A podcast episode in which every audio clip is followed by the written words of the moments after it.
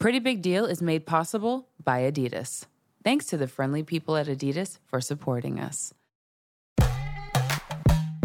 Hey, everybody, I'm Ashley Graham, and this is Pretty Big Deal. Today, we're going to be tackling some of my favorite subjects beauty, business, culture, and owning who you are.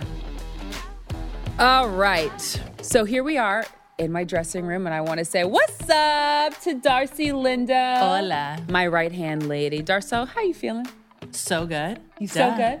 Yeah. She's the best Always. assistant in the whole freaking You're world. the best boss ever.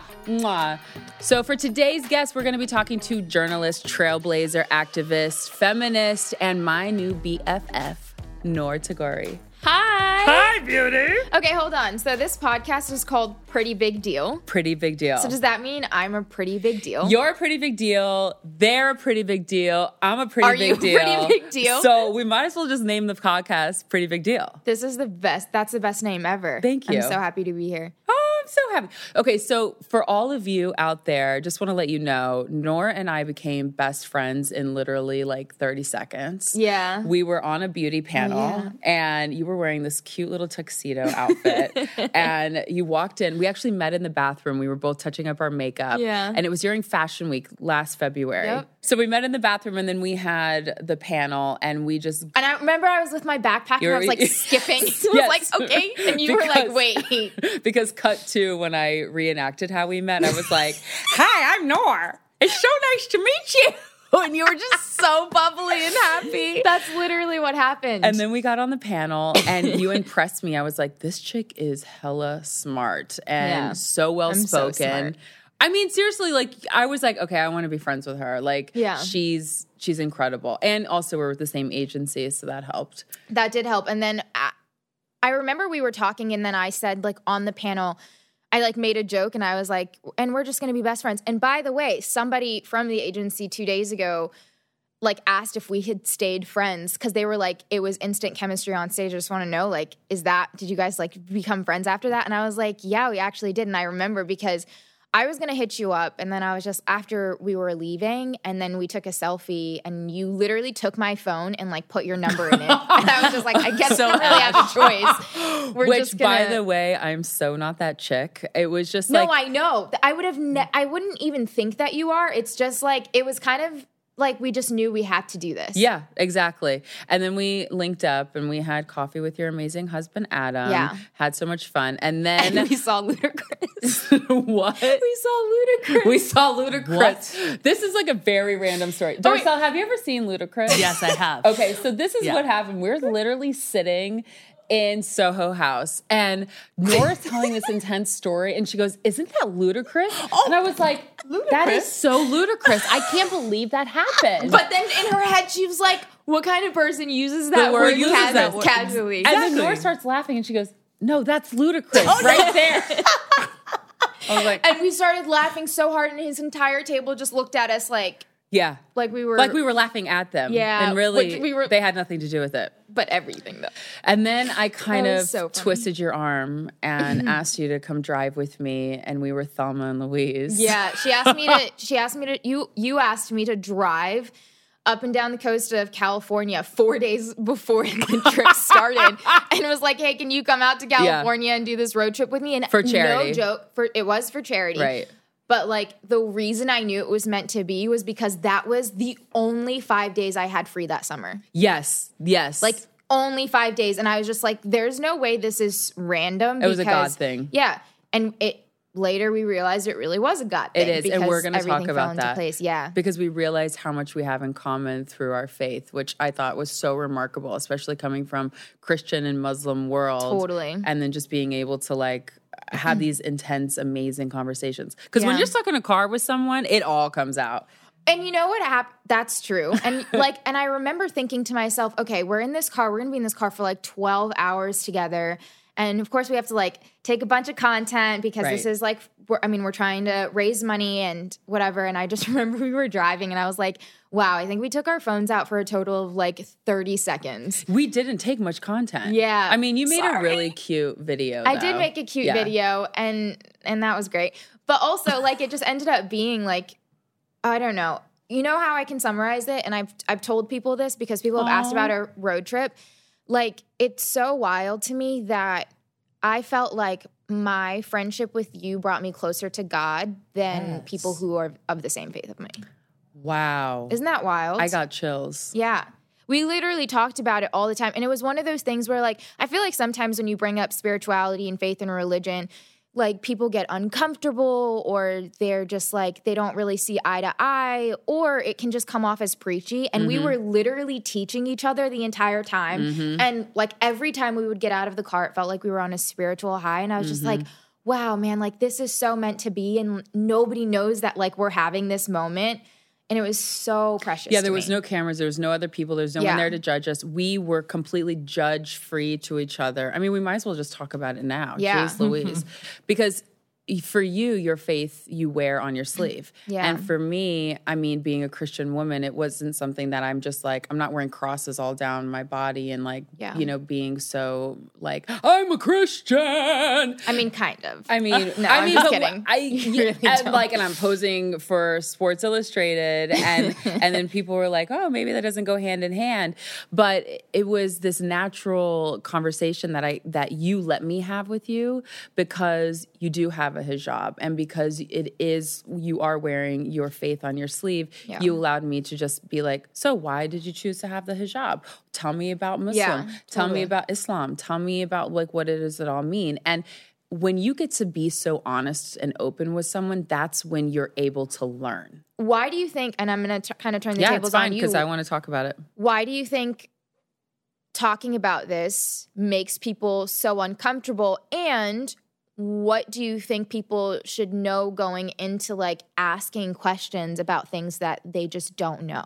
Well, I think people are afraid of the unknown, right? And I think that people are stuck in their own box of what they know, and they either only want to know what they know, or if they're curious, they're going to ask. But I think a lot of people, when it comes to religion or race, um, even politics, don't want to ask questions because they don't want to ruffle people's feathers, Right. Or they don't want to come across as a racist or a bigot or whatever, like, or that they're not okay with something. So the moment you start asking questions is the moment, like, well well, what? You don't like that? It's like, no, sometimes you ask a question. genuinely You genuinely want to know. You want to learn and grow. But I also feel like, and this is something that I think is so important because, especially just as a Muslim American, and I think like most Muslim Americans generally want people to ask them questions because our community is so misrepresented in the media and in politics and just in this country in general. And so we're just like, oh my gosh, ask us. I would rather me tell you about what I believe and what I practice than an older white guy on Right. television telling you what I believe and practice. And sometimes there are people who like even when I try to explain things to them, they'll like point in my face and yell and be like, "Well, no, that's not true. This is what you believe." And I'm just like, "Well, I've been practicing this for 25 years. So like where's your logic?" Mm-hmm. However, I do think that when it comes to having these conversations and just asking those questions, intention really comes through and mm-hmm. matters. And so mm-hmm. if your intention genuinely is like curiosity and wanting to learn, like you can't get offended by that. I never get offended. There is like never a stupid question and like I've gotten asked several times if I shower with my hijab on and I still won't but like and it sounds silly but I'll still answer it like no actually I don't like I don't sleep in it I don't wear it at home And you're Like, not offended and I'm it. not because honestly, it takes a lot of courage for you to ask that question. Mm-hmm. And it takes a lot of courage for you to like inquire about something that is so demonized in the media. And so I appreciate the fact that you're doing it. However, I also know when people are being condescending or when people have a bad tone and it really just comes off of with your tone. But like if you're like, "Hey, I genuinely want to learn and I genuinely want to know the answer to this," Mm-hmm. then I am an open book and I'll tell you anything.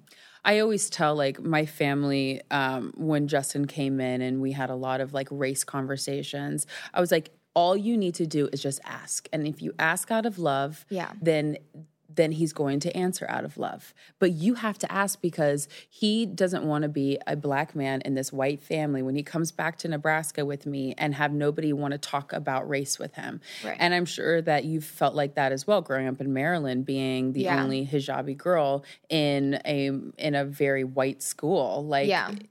Well, what, what I was actually experiences? didn't have so I walked into my first grade class and I sat down next to the only other girl with dark brown hair and asked her if she was Muslim because I had never seen another girl with dark brown hair. I didn't have the courage to put on the hijab in that town. I didn't put it on until after we moved. My mom was like the At only. what age are you? Can you put it on very young? So you can put it on whenever you want. Okay. Um, you're supposed to put it on once you get your period. right. Um, I Because that's like becoming that. a woman. Yeah. Okay. I didn't do that. Um, I put it on when I was turning 16 years old. My mom put it on in Selma, Alabama after I was born. Wow. Um, so it's one of those things that like you really have to be I I'm weary about saying be ready to do. It just has to be something in your heart because I don't think you're ever completely ready to like put on your identity or wear something like that on your sleeve. well, it's like a personal relationship with with God that you that one you hundred have. percent, and that's it's literally something that's only between you and him. Mm-hmm. Which is why when people like assume or say things or or ask like, "Oh, did you wear that for your dad or did you wear that for your husband?" Mm-hmm. I'm like, it has literally nothing to do with them. Um, it's it's a direct relationship with me and God, and it also gives me like the courage and strength to maintain a sense of identity in a world where it's really, really hard to find yourself.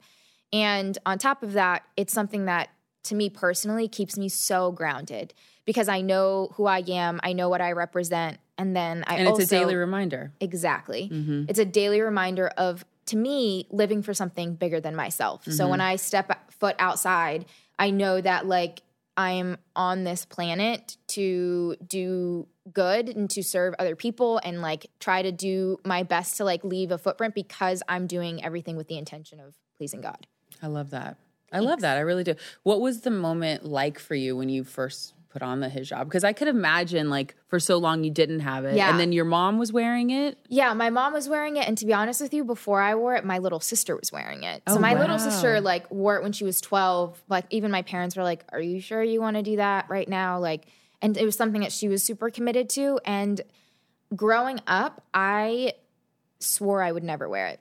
Really? I n- always did. I actually have a recording of my mom that I use in my talks now of me and her talking about like when I put it on and when she put it on. And she, she, recorded you talking. About no, no, no, no. I recorded. I wanted to have this conversation because you're a to share journalist. with people because I'm a journalist. Um, and I was like, keep the receipts on your mother, please. Mama, Mama, I got the receipts. I know what you said. you know, oh my gosh, I have to thank her for even doing that because she gets so nervous about like just being on camera, being on voice recording, and I use it in my talks now, and I play it for thousands of people. But there was a question that I asked her, and I said, "Well, how did you feel when I put it on?" And she was like, well, if I'm being completely honest with you, I didn't even think you would keep it on, so it didn't really matter to me. And she was like, I believed in you and a lot of other things, but with that, I was just like, that's just not something that because I was so against it. And the reason I was so against it was because growing up, I thought that the only way I was going to be on television, which I knew I wanted to be a journalist since Right. like before I even knew what that word meant. Mm-hmm. And the only way I was going to be on television is if I looked like the people I saw on television. Mm-hmm. And so I was like never going to wear that, couldn't stand it, couldn't stand the fact that like my mom looked different than anybody else, couldn't stand the fact that like the kids in my school would be like cuz my mom was a guidance counselor and she would like surprise me and bring me lunch and I remember like the only thing I used to pray for as a kid is that, she would would forget take it. Yeah. Yeah. And so and and now she knows all of this and she's like, I mean, I totally get that and I understand. Mm-hmm. Um, but it was one of those things where no one really thought it and I would and it just like yeah, it just didn't seem like something that I would do. And so when I did it, it was because I was really struggling with my identity. Mm-hmm. And I was like, okay, who do I want to be? Mm-hmm. Because I've spent so much time trying to be like other people. Like I had periods of time when I would like dye my hair blonde and wear colored contacts Who were you I looking at that you wanted to be like? so at the time, the people that we were watching, because we didn't have social media at the time, Mm-hmm. was like Paris Hilton and Nicole Richie on The Simple Life, Oh yeah, I definitely watched and that. which I love. So like I funny. watch it with my mom. Yeah. But it was like that and whatever I would watch on like the Disney Channel. And everybody I saw was like blonde hair and blue eyed. And I Mm-hmm. was like, this is what people on television looked like, which is also why my absolute biggest inspiration growing up was Oprah Winfrey because Yes. she was like the first of many. She was a Mm-hmm. legend and she was somebody who constantly maintained her identity. Mm-hmm. And it wasn't, and I remember like there's a girl who messaged me a few years ago and she was like, I remember in third grade on the bus where you used to say, like, I'm going to be Oprah when I grow up. And I used to swear that. Like, I was like, this is what I'm going to do. Ditto. And it was because, like, Did that you just say ditto? What? Oh, I please. think every, but I think You everybody wanted wanted to be Oprah. No, you Everybody. didn't. Excuse me. You never told me I that. had a party on the last day and I was sobbing on her last show day. Oh my god, at right? home, I was so dying. upset. You know, I was so upset because growing up, like my aunt always told me like one day I was going to be in the audience of Oprah, and when I found out she was like canceling her show, And you would never have the opportunity. I was you were devastated. devastated. Like right now, like my heart hurts a little bit just saying that because I was like really upset. she has And But you'll be able to. Have you met her yet? I was on her network. I haven't met her yet, but I know I'm like once every- on her network.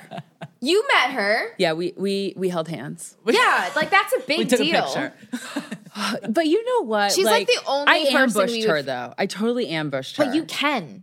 Uh, she did. She wasn't like into the ambush. Oh. If it weren't for Gayle King and like She's amazing. I mean, and Gayle being like, "Hey, do me a favor here." I don't know what Gayle said to Oprah, but basically, she was like, she Gayle put her back to me, said something to Oprah, and Oprah goes, "Come here," and like I went and reached hands with her, and we took pictures, and then I was like. I love you. You're on my vision board. Your goals. You're my, you're my everything. You're on my vision board. Oh my she was gosh. like, She was So like, anyways. every- and honestly, like I don't even know what I would say because I feel like anything I would say, everybody said to her before. Ex- that's the thing. And you, it, with Oprah, everybody said everything. So I feel like, and if I just started talking about myself, she'd be like, "That's nice, dear." So I think, like, I, I don't you. know. It's like, what do you say to Oprah except for thank you? okay, Oprah was the first of many, and so then when I when I was dealing with this identity crisis and I put on the hijab, I remember like holding it and looking in the mirror Mm-hmm. and saying to myself, "If she was the first, I can be too." Yeah. and that was the promise I made myself. And and so there's like one thing that I that a lot of people don't really know about kind of my journey because a lot of people found out about me when I publicly said like I'm going to be the first hijabi anchor on American television. But the fact of the matter is it was a thing that I was going to do from when I was a child. And that was literally me putting it into the universe mm-hmm. and saying this is what I'm going to do and I'm going to make it happen. So it was something that I always wanted to do regardless. And literally after I put on the hijab my mom was like why don't you just homeschool the rest of your high school and start college at 16 so you can get a head start? And I was like done. I can leave high school? Hell yeah. Mind blown. yeah and then I did it That's why you're so intelligent because you had that like at home learning. Oh, my dad, like when I was a child, used to like pull up news articles and talk to me as if I was like as an adult and be like, this is what you need to know. Ted Koppel opened a wing up in my hosp- in my dad's hospital, and my dad took me to meet him and at the ribbon cutting ceremony. And he only ended up Ted only ended up talking to me as opposed to like the rest of the press and like just gave me a bunch of life advice on becoming a journalist. And my dad was like, This is what you need to do. And then a couple years later I took him to another event with Ted Koppel. That's like so it was just like destiny. Yeah, totally. circle. My parents are the only reason I am where I am today. Did you have this moment where you were like, I am going to be a storyteller? So I, growing up, I was very good at asking questions and telling stories. I wasn't mm-hmm. really good at like sports. I wasn't really good at art, but like I could talk anyone's ear off. She's And a I- chatty Cathy. I love it. Yeah, but like so are you. it. I know. I love it. I love it. like we met, easy. like that's why we like have to like Exact- pause and take breaths in between our conversations because Yes. it was like. but we also in the car, like we were allowing each other to speak, and then we'd be like, and yes, and this, and yeah, this. But no, we it would was have to. so beautiful. it really was. yeah, we could have recorded the entire thing and made it just this podcast. Oh my god! and then and we would have it broken under the video- internet. Yeah, that's honestly though. With the amount of questions we asked each other about our faith and Yeah, sex and dating That and was- all of The it, it was just like show. wow. it was beautiful. It was awesome. I, I'm grateful for you. I'm grateful for you. Thanks. Okay. Okay, storytelling moment. So I was 11 years old, and my grandmother took me to her mosaic class, Mm-hmm. and it was like a senior citizen mosaic class, and it was filled with a bunch of old people, Mm-hmm. and I absolutely love talking to old people. Like it's like a hobby of mine. Totally, right? Isn't it fun? No, but my father's 82. So it's like I grew up with older people. So I'm just like best friends. Like To- always. Immediately, always. like every time I sit next to an older person on a plane, I just talk their ear off and I ask them a million questions, and no joke. And so What I, was the Cold War like? Oh no. No, but like actually though, I was on a plane last week and I spoke to a cardiac surgeon who's a Harvard professor, and he told me like all of these wild things about Vietnam while he was there because he was one of the only like specific doctors there, and he told me a lot of stuff I feel like I can't even say on camera right now. We'll Did you record it? You Yeah, recorded we'll it. keep She it a recorded it. secret. Okay, so, so mosaic, anyway, mosaic, mosaic old class. people, mom. Okay, grandmother. Grand, oh, grandma. Yeah, because my mom isn't old No, at all. I thought your mom took you, but your grandmother. No, my took grandma you. took me. So then what happened was I went around and I talked to every single person there and I asked them all these questions. A lot of them were World War II veterans. And then this old man stood up in the middle of the class. I, and I kind of wonder if my grandma remembers this. And he looked at me and he cut me off and he said, You know, young lady, we've been in this class for three months and didn't know more than each other's names. And now we all know each other's life story. Oh. And like at that moment, I knew I had Oprah potential. wow. Yeah. I love that. Yeah. Was there a groundbreaking moment for you where you were like, okay, this is a story I want to tell and I want people to hear it from my point of view? Yeah. Um, oh, there is. No. Oh, good. Totally. 100%. Oh, I want to hear about it. So I got my, so I got this like dream job, right, as a local news reporter, which was something that I was working towards my entire life. Mm-hmm. And I still had, it wasn't easy. Like, it wasn't easy to go out and talk to strangers because my videographer was a young black woman with dreads and I'm a hijabi and people thought we didn't belong. Like, people would literally be like, um, are you guys sure you're at the right place? And so, one in April 2015, when um, Freddie Gray was murdered, there were protests in Baltimore, and I was asked to go cover the story. And I remember outside of City Hall, there were all of these like media trucks, and everybody was eating like sandwiches out of brown paper bags. And uh, we had to cover this like standard story. And we start walking to our car, and this like young white guy who was like a little bit high, like was beaming with a smile and looked at us and was like, Walk down a couple of blocks, and you'll see one of the most beautiful things you've ever seen. And so we did it. And when we got there, it was so beautiful. And everybody was outside of their homes wearing I Bleed Orange, which is the color for Baltimore Orioles. Orioles, um, their shirts. They were dancing and crying and laughing. And there was a Michael Jackson impersonator standing on top of, dancing on top of a car. And people were coming up to us saying, Can I share my story with you? And not a Because you were there with a camera yeah. and they knew that they could get no it out. No one else was there with a camera. And they they knew they could trust us. Right. Because they knew that were minorities like them. Exactly. And so I remember Erica, my videographer at the time, and I looked at each other and we started crying. And we were like, Mm. wow, like this is the story that we were meant to tell. Mm. And after we did that story, I quit my job at the station and I pursued a documentary on my own. Um, and I shot it on like a broken camera and basically was like, I'm going to find the stories that are often misrepresented in our community and the subcultures of America that people don't get to see. And also, people don't really get to build trust with because Right. oftentimes the media is distrusted because we do oftentimes misrepresent people. And and and no one ever asks like how is the way I'm covering the story going to affect the community the communities I'm talking about? And that was a question that I had to develop on my own. And so bringing it back to like even just putting on hijab this was never something I even thought about Right. like going into journalism. I never thought about what it was like to be misrepresented or to be a minority. And when I got to that place because before I like while I was doing job interviews and trying to get hired, people would ask me like if I could take it off. No. They were like, "Can't you just take it off for the Get job?" out of here. Isn't that so disrespectful? Yeah, it absolutely is because I wouldn't ask you to take off your identity, but also like it just it, what's sad about it is that they don't realize that for you to be a successful media outlet, you need to be representative of the people in your community and America is an incredibly diverse place. Right. And yet we still don't care enough to diversify and be inclusive of everybody that it entails. Right. So anyway, um, I made a promise to myself that those were the stories that I was going to cover.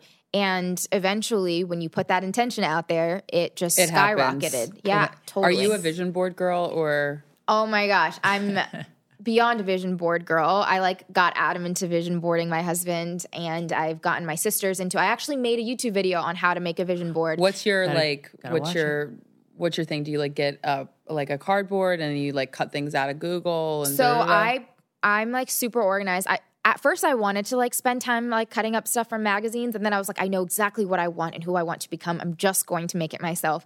And so I just like write out everything in like a specific font and they're all affirmations. Oh, it's all words, no pictures. Ah. and then I Oh. add photos to each thing and I use like Pinterest and stuff to like find it and I just like try to make it super organized. And sometimes like I'll even use photos of like myself or things that I've already done. To envision yourself in it. Exactly. Well, so the the reason the photo that like went viral of mine in 2011 or 2012 was of me sitting at an anchor desk and then the anchor po- took a picture of me and I posted it as my Facebook picture and I said this is what my dream looks like and I'm going to make it happen.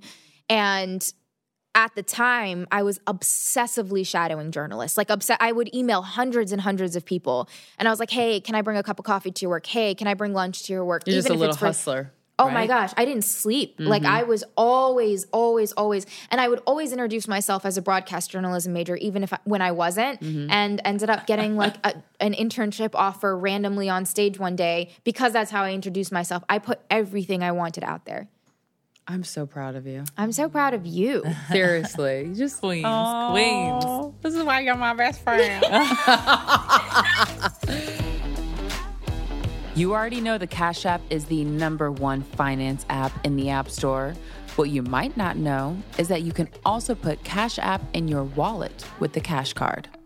It's the only debit card that offers instant rewards and comes packed with premium features not even a credit card can offer, like boosts. Save up to 10% at Whole Foods, Chipotle, or Shake Shack and more of your favorite spots, or even a dollar off coffee every time you swipe your cash card at coffee shops across the country. The Cash Card puts you in control of your money with extra safety features that let you pause your card with a touch. Unlike the credit card, there are no fees ever, and a credit check isn't required. We are not using the other apps anymore. Visit the App Store or Google Play to download the Cash App now and get your free cash card today.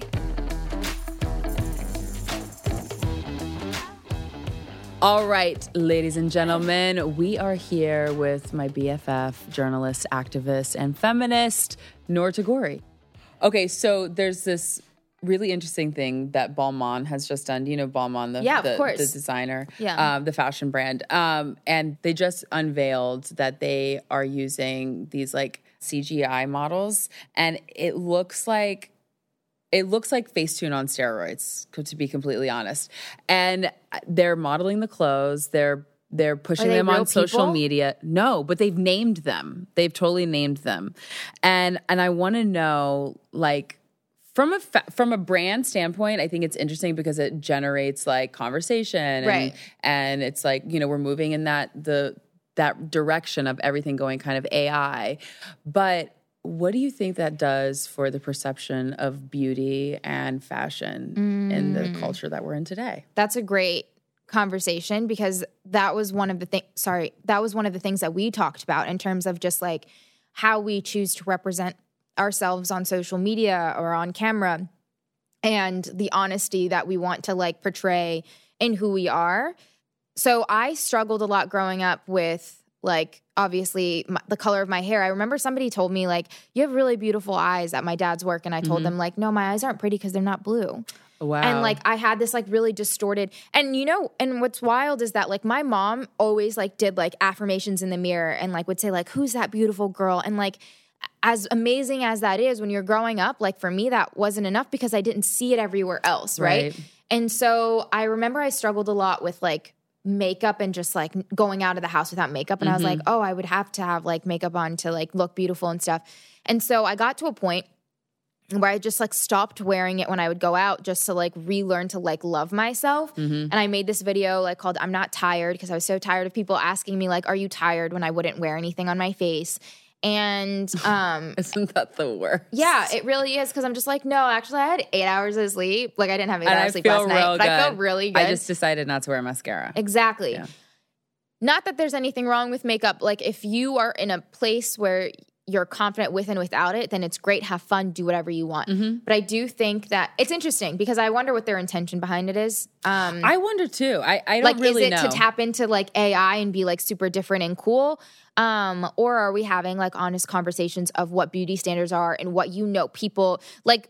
a lot of beauty brands build their reputation and make a lot of money on people's insecurities. Yes. And so instead of being honest with like, hey, I have like acne or freckles or But like the brands that are thriving right now are the ones that are talking about like, oh, I've got back fat. Oh, I've But hi, guess what? That was what our New York the reason we bonded so much was because our conversation at the panel in New York Fashion Week was literally on this topic. And it was on changing the face of beauty. Mm-hmm. Yep. And what does that actually look like?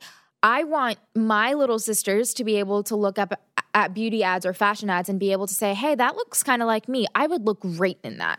that's why they need people who have who look like us, who are different compared to But what is happening like in the about, fashion industry. Hey, like this is how we learn. Like this is how we've learned Well, yeah, to love you have to ourselves against all of this. I honestly think that having these CG kind of models in in these brands or even in this campaign is moving backwards because you're only representing and proving that there is still a beauty standard that women have to live up to Of like ultimate Perfection. perfection. Exactly. Right. Because No. the thigh gap, I mean, I'm sorry, or the perfect skin, the perfect hair. Nope. It just doesn't exist. All right. Only Beyonce. Uh, everybody, I'd love to hear all of your thoughts on all this knowledge that Noor is pouring onto all of us. So make sure you go to that Anchor app, leave me a little voice message. They can and leave I'll- voice You can leave a voice message. That's awesome. And I can talk back to them. I know. And it's all in the after show. Okay, so I want to talk about Sold in America Ooh, yeah. because this is groundbreaking. So Sold in America is Yes, tell us everything. an investigative report on the sex trade in the US. And it started out as something that was solely on sex trafficking. And then when I started doing the reporting, I was like, oh, wait, I can't actually cover trafficking in the US without covering the entire sex trade in the US so that people truly understand it and that we do right by the story. And so it was supposed to, it was started out as like a few months, and now it's been like two years that we've been reporting on this.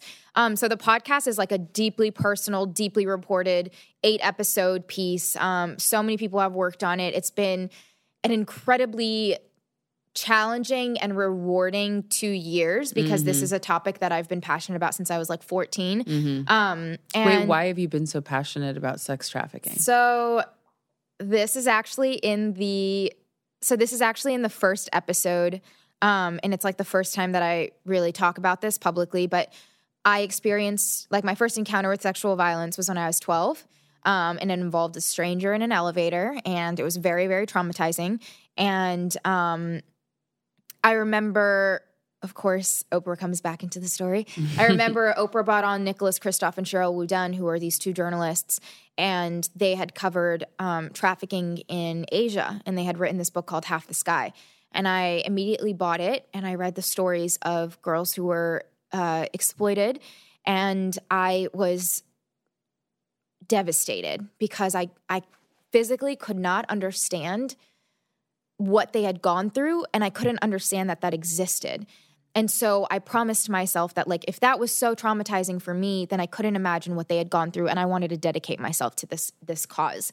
Um, I I believe that like finding your purpose is combining causes that pain you with your skills and your talents. So like my skill was storytelling and these were the causes that pain me. So I wanted to to talk about these people. And, and so it's an experience that you had also gone through. yeah. Not on the level that they've gone through, but that's But still. but that's literally where the passion came from. And so I um so I was obsessed with it. I like wrote papers on it. My first report um, that I did in local news was on a trafficking survivor in DC. And then this was like the first docu series that I pitched when um, I later got a job in digital. And so this was something that I was like committed to doing.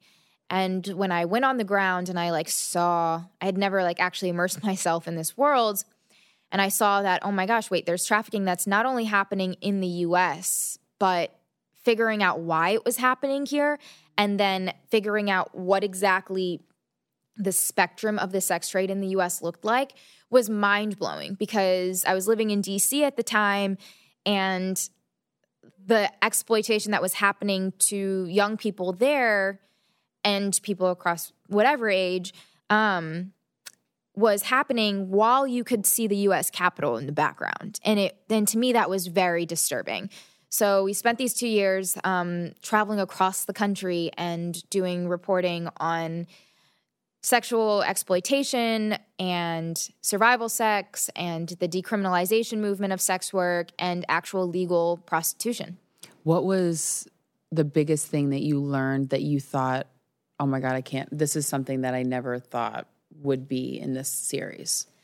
So, for sure, I think like the biggest realization I had was that the re like that our society as a whole and it was it was something that I think I like knew but I didn't see it with my own two eyes was we have such a lack of a social safety net for people at the margins of our communities. And so when people talk about sex work in general, it's always seen with like this moral lens, right? And this like moral viewpoint and this moral compass. And, And, you the- broke it. You actually like proved that there was like reasoning why women or even men were doing what they were doing. oh, doing. absolutely. It Yeah. wasn't. And people would ask me like, oh, like, how do you feel covering this topic? How does your family, whatever? And they would bring up the word morals. And I was like, you know what's immoral? What's immoral is the fact that in the United States of America, we are experiencing a housing crisis, and there are people who cannot afford to live anywhere. There are families who can't put food on their tables. And there are people who are experiencing the disease of addiction, and we don't have the facilities and the resources to help them the way that we need to. That's what's immoral. And there are people who who engage in trading sex because that's what they want to be doing. But the laws surrounding sex work affect everybody involved. They affect the people who are being trafficked, they affect the people engaging in survival sex, and they affect the people who are doing sex work consensually. And what happens is when laws are made, they everybody on the spectrum are not taken into consideration. So earlier this year, um, a law passed called FOSTA SESTA, which is like the Stop Sex Trafficking Act, um, and basically it holds websites all over the internet ac- accountable for like the trading of sex for money or food or whatever. And so sites like Craigslist have to take down their uh, personal page or like websites and forums and um, message boards where like sex workers would put bad like date lists on to like be like, okay, make sure you stay away from this man. Like all of that was taken down. And it was in an effort to end trafficking. But the people who passed the laws didn't talk to sex workers in the process. And now there are people engaging in sex work who are They dying. just did surface. Right, because they're like, oh, if we take down these sites, sex trafficking will end. And while it's like well intended, one, sex trafficking is not going to end, and two, Right. people are actually it's more harmful. Mm-hmm. And so what happens is a lot of people with good intentions end up hurting a lot of vulnerable people, and there's like this huge lack of communication. Clearly, you've done your research. Clearly, you were in the trenches. I mean, this was two Oh, years. yeah. How long were you actually filming? So we were filming up until the end of last. So we were filming for a year ish, And, also, I just want to add for everybody watching, Noor was in the middle of filming and then she went and got married. Oh, like I had to schedule my wedding in. Yeah. And to be honest with you, like, and Adam's like looking, like my husband's like side eyeing me because two days before my wedding, I spent a couple of days with men who are arrested for buying sex, and then At the at the bunny ranch, right? well, so we went to the bunny ranch. I don't remember if I went to the bunny ranch before or after, but no, I was Oh. in Seattle and I was Oh. spending time in these classes that men had to take after being arrested for buying sex and it was just like a very weird experience. And then like after my wedding, we were in Covington, Kentucky covering like the opioid crisis and I had like witnessed my first heroin overdose. And so it was a very I feel bad for Adam because like he got thrown into like, hey, let's get married and then like let you deal with all of the crap that I'm going through. And then probably a few months after we got married, I was so I was in such a dark place that I like stopped filming for two weeks and I went to a self care retreat and I was like, I need help. Like I can't. Good for you. Because I was just about to ask you, like, how do you keep your mental stability and your emotional stability even when you're going through so much crisis after Yeah. crisis when you're talking to these people? So I think that's part of why I'm really excited for the podcast is because um, I talk about like the personal aspect of all of this. Mm-hmm. In the documentary, it was very like documentary objective, and then in the podcast, I'm like, this was my personal journey going through this, and here's the reporting. Um, and but- journalists usually don't do that. Yeah, but I do that. And that's why I like I'm so firm in the way that I tell stories is because like I'm as honest as I possibly can be and Mm-hmm. as vulnerable as I possibly can be because I don't think that people like owe us their stories Mm. and I don't think that it's fair if we're not honest with the people who are consuming our stories unless like we create this like open ki- openness and like vulnerability and I'm just like hey this is what I went through because listening to the podcast or watching the documentary isn't easy either and um and one thing like It's definitely worth the watch, you guys. You've got to check it out. thank you It's it's it's phenomenal. Thank you. Um, so getting back to like how you deal with it, like the, I remember there was one night where we were driving around DC just to like watch what happens at night, and um, we were driving around with like former cops and watching people engaging in sex work. And while we couldn't tell who Wow. was engaging in it consensually and who wasn't, there were times where we saw like I saw people who looked like my sister's age, and my sister just turned 13. And I remember like coming home that night and just like crying myself to sleep Mm. because it's like one of those things where you couldn't do anything about it. Mm-hmm. And it was really hard to see, but also like for a lot of people who are going through that, that's actually like that's their life. That's her life. And there was one survivor I talked to. You can't do anything.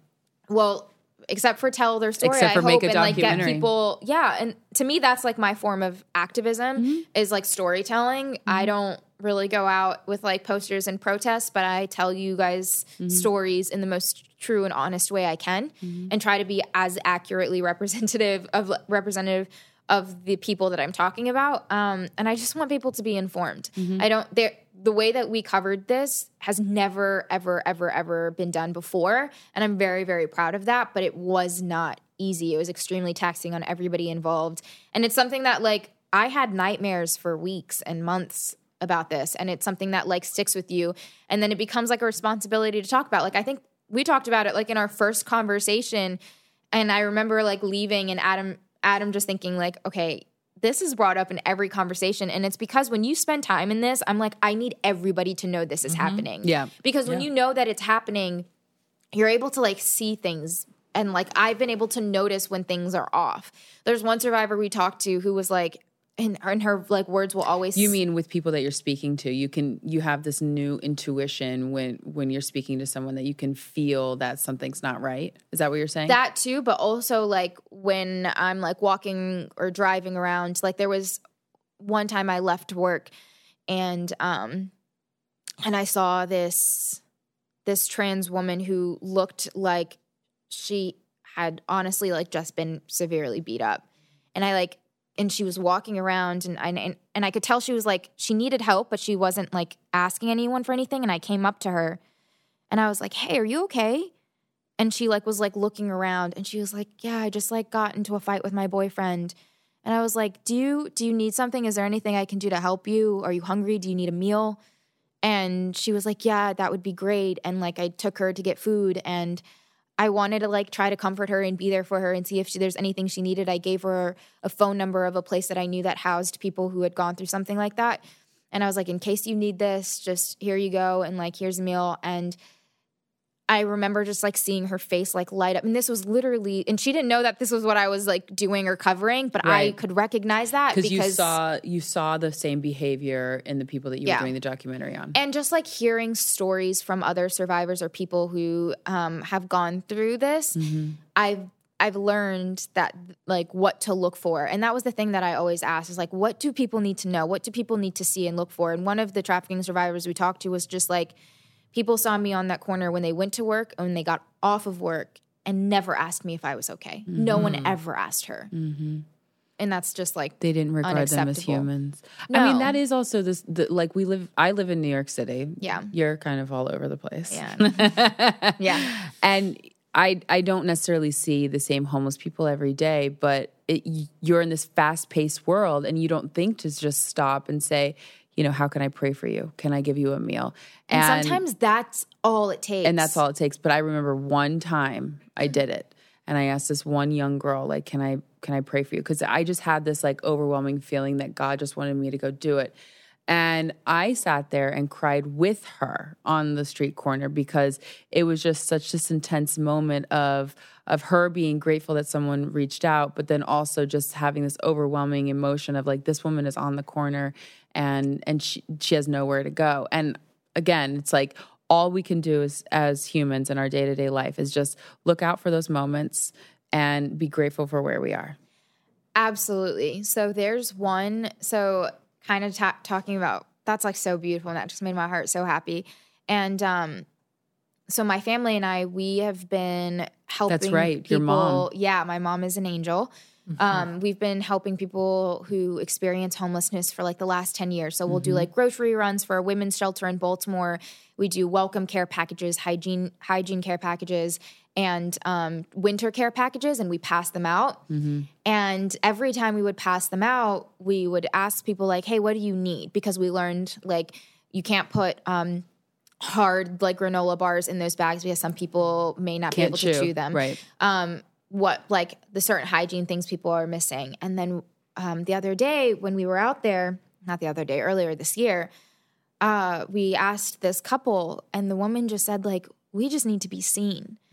And so that really was profound and like stuck with us. And um, so as of like last week, my family and I launched a foundation called I See You Yeah. to wow. like actually like solidify and like scale these efforts for people experiencing homelessness and i think the narrative is just like just like even if you don't have anything on you to give just like smile like Say stop hello. looking away Yeah. um because people are not something to be ashamed Mm-hmm. of just look and smile and either whether it's a prayer or a donation or asking like hey how are you today all of that makes a huge Mm-hmm. It difference does.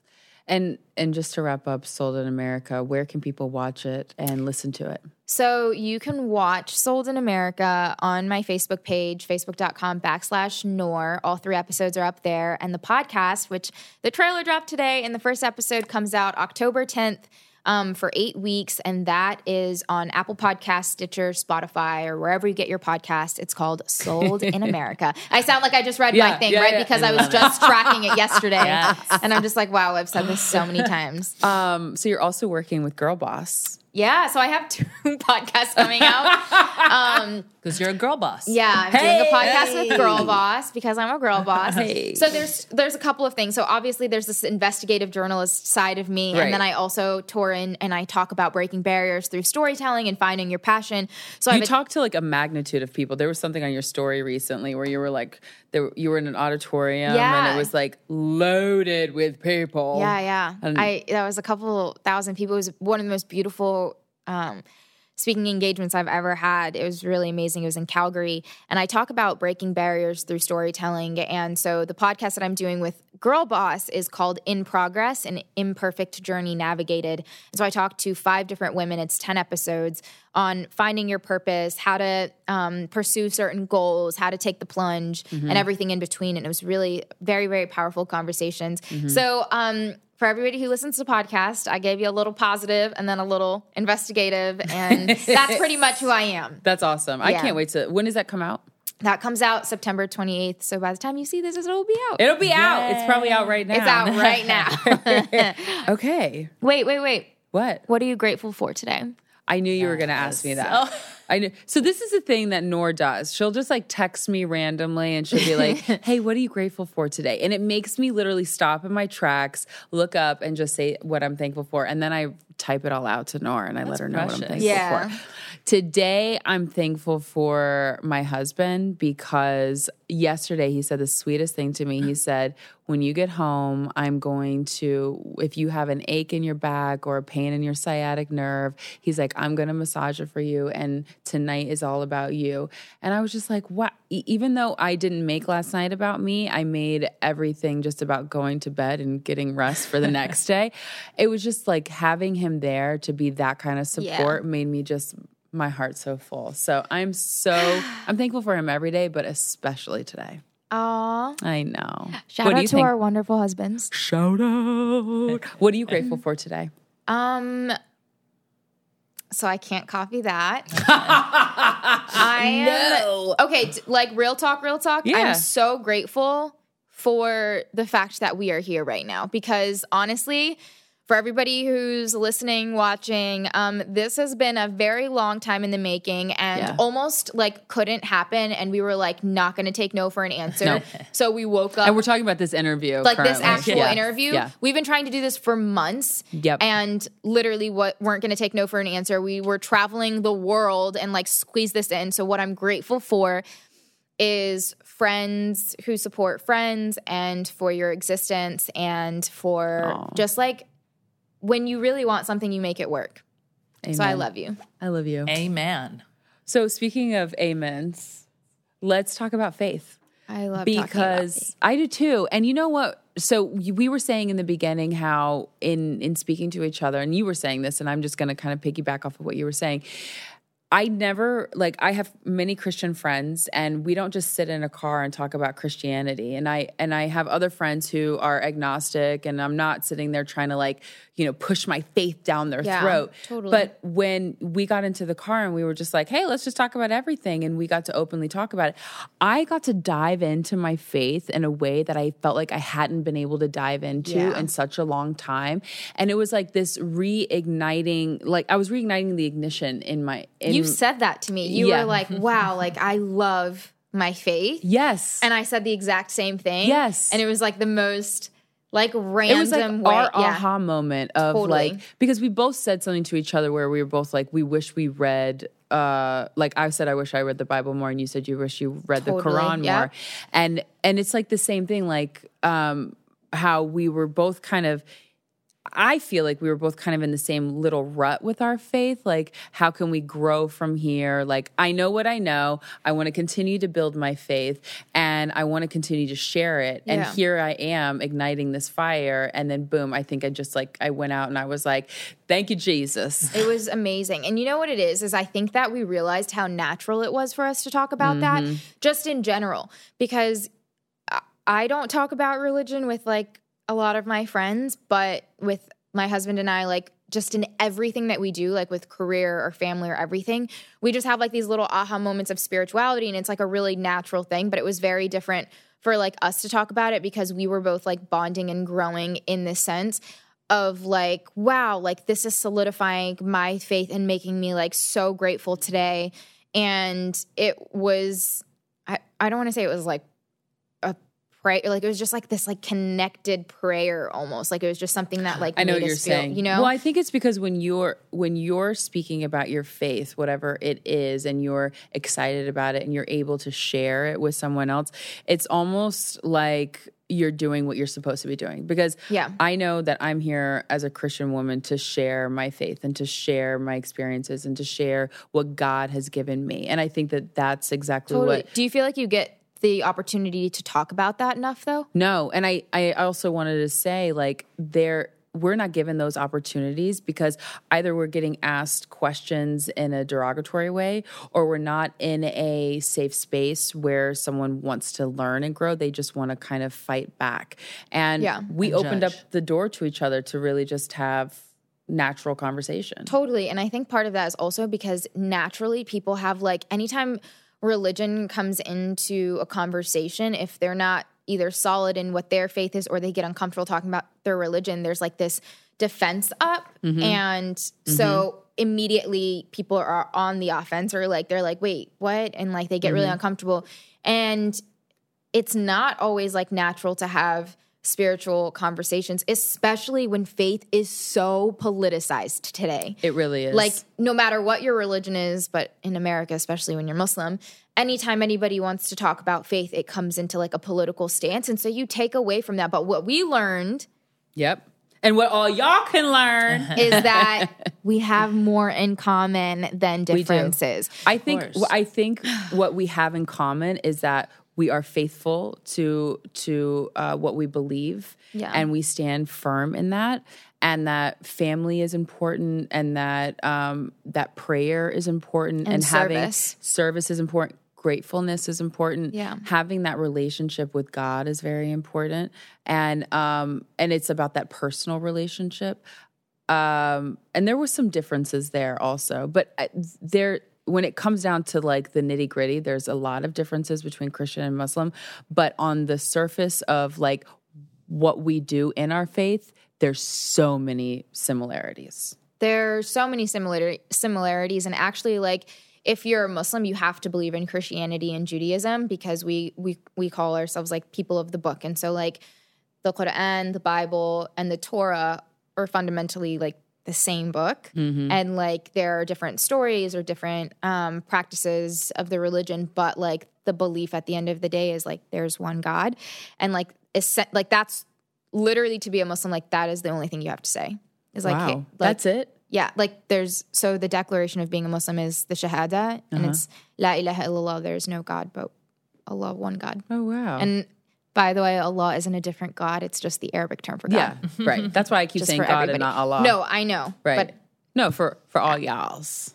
you know, we're just teaching a little bit today. Right. And to be a Christian, what it's about having a personal relationship with Christ and um, asking Him to come into your heart, forgive you of all your sins, and then building on that relationship and understanding what He said in in the word. I say the word, but the Bible, Bible, yeah. about who you are in Him. Because once you become a Christian, it's like your last name becomes Christ. So you know, it's like Jesus Christ, and I'm Ashley Christ. You're inheriting. You taught me that in the car. I didn't know that. You're I didn't that. inheriting everything that He You didn't know has. that either? Yeah, you get to Wait, so everyone's te- like learning today? Yeah, I mean, so this is like this is like you know your Darcel Obregon. Your dad's last name is Ob- Obregon, and so now dad. you inherit everything that your father gives you. So when you become a Christian, and you you inherit everything that Jesus is. So when he says that you know that you are healed, that you are wonderful, that you are wonderfully made in Him, you're you are all of those things permanently because your last name is Christ. That's so cool. I totally like am learning all of this all over See, again. Now we know. this is what happens when you have conversations. Yeah, thank you for sharing ask. that. All you gotta do is ask them, and that's that's what I want people watching this episode to realize is that it doesn't matter what background you come from Yeah. or who you're in a car with. Just ask questions. Also, so something that we're doing now on Pretty Big Deal is that we are highlighting an initiative or a person that is a pretty big deal in their own world that's changing the course of the world that we live in today.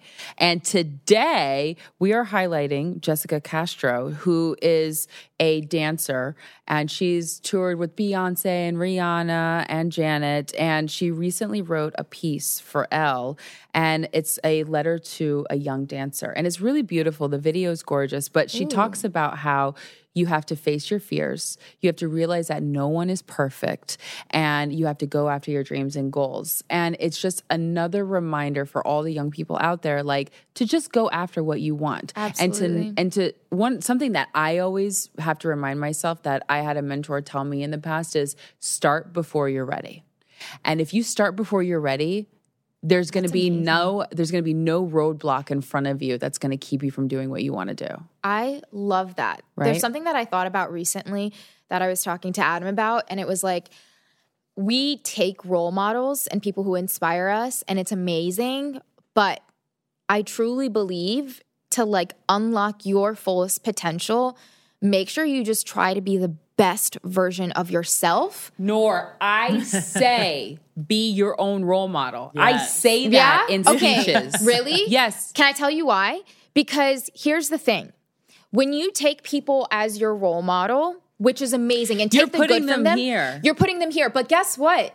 They're imperfect too. So Yes. here is a ceiling. Yes. And you don't want there to be a ceiling. So in order to unlock your fullest potential, you have to be like, I can do absolutely any. And if I can do it, because I can't tell you how many powerful people said no to me, Mm-hmm. if I can do it, you absolutely can.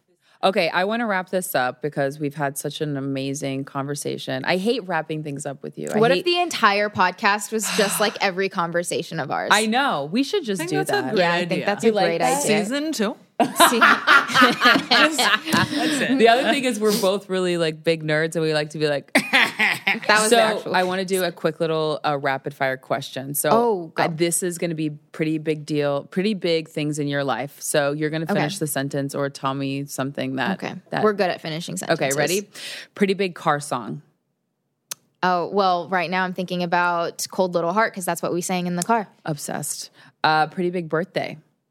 Um, my 25th birthday, which is in November, and I'm more excited about this than any other birthday because I don't drink, so 21 didn't matter, but I'm so sick and tired of paying the young driver rental car fees. Oh, November oh. 27th.